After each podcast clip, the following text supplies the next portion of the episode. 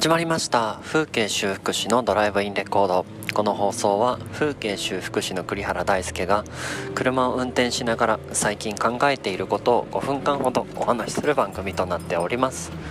えー、本日のテーマはスマブラジオというテーマでお話しさせていただきます。えーとですね、まあ、今日10月19日から前回ちょっとお話をさせていただきました「えー、空参戦」っていう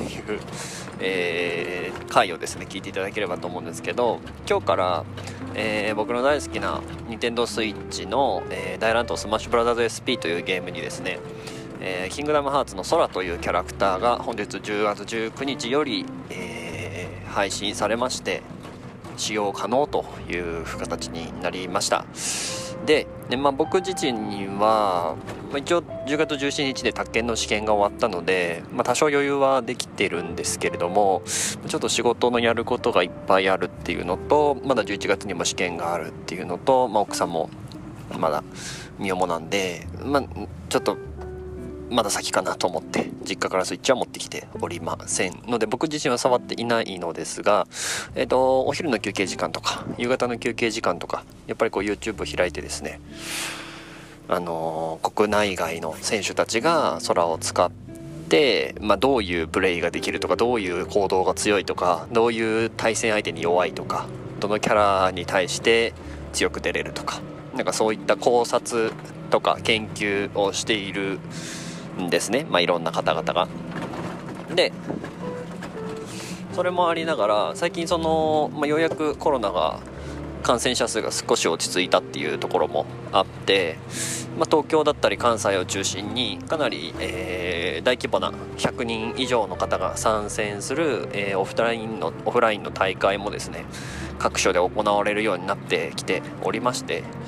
まあほぼ2日に一遍ぐらい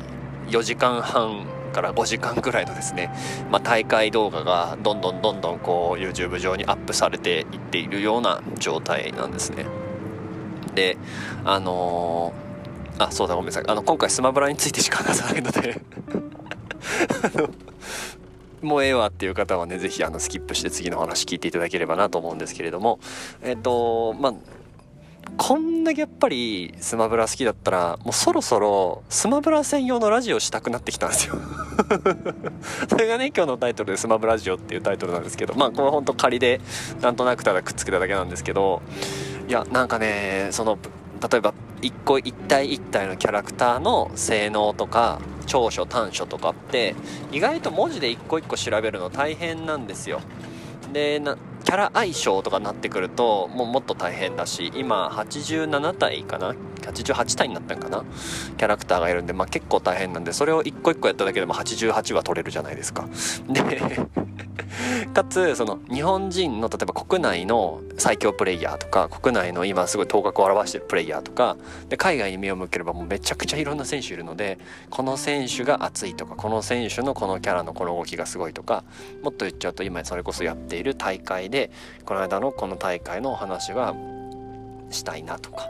っていうのをですね、まあ、僕自身が結構思ったりするわけでただこの熱をこの熱のまま話せる相手がおらんのですよなかなか日常生活には。だから、まあ、ラジオを通して発信してたらなんかこうそれを聞いてくれてテンション上がってくれる人が増えたりしたりしたらしたらいいなって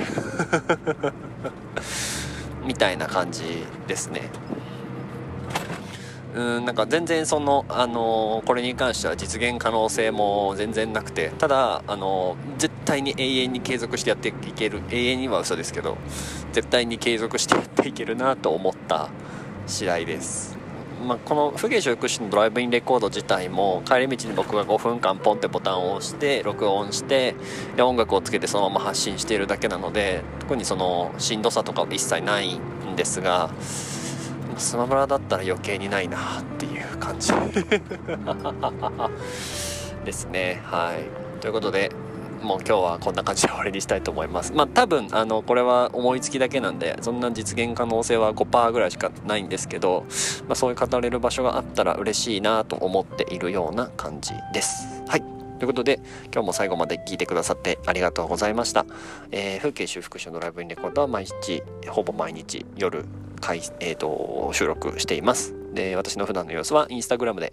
発信してます。よかったら、アットマーク KGD326 で検索してみてください、えー、番組に関するご意見やご感想などもそちらの DM に送っていただけたら嬉しいです。以上、風景修復師の栗原大輔でした。ではまた。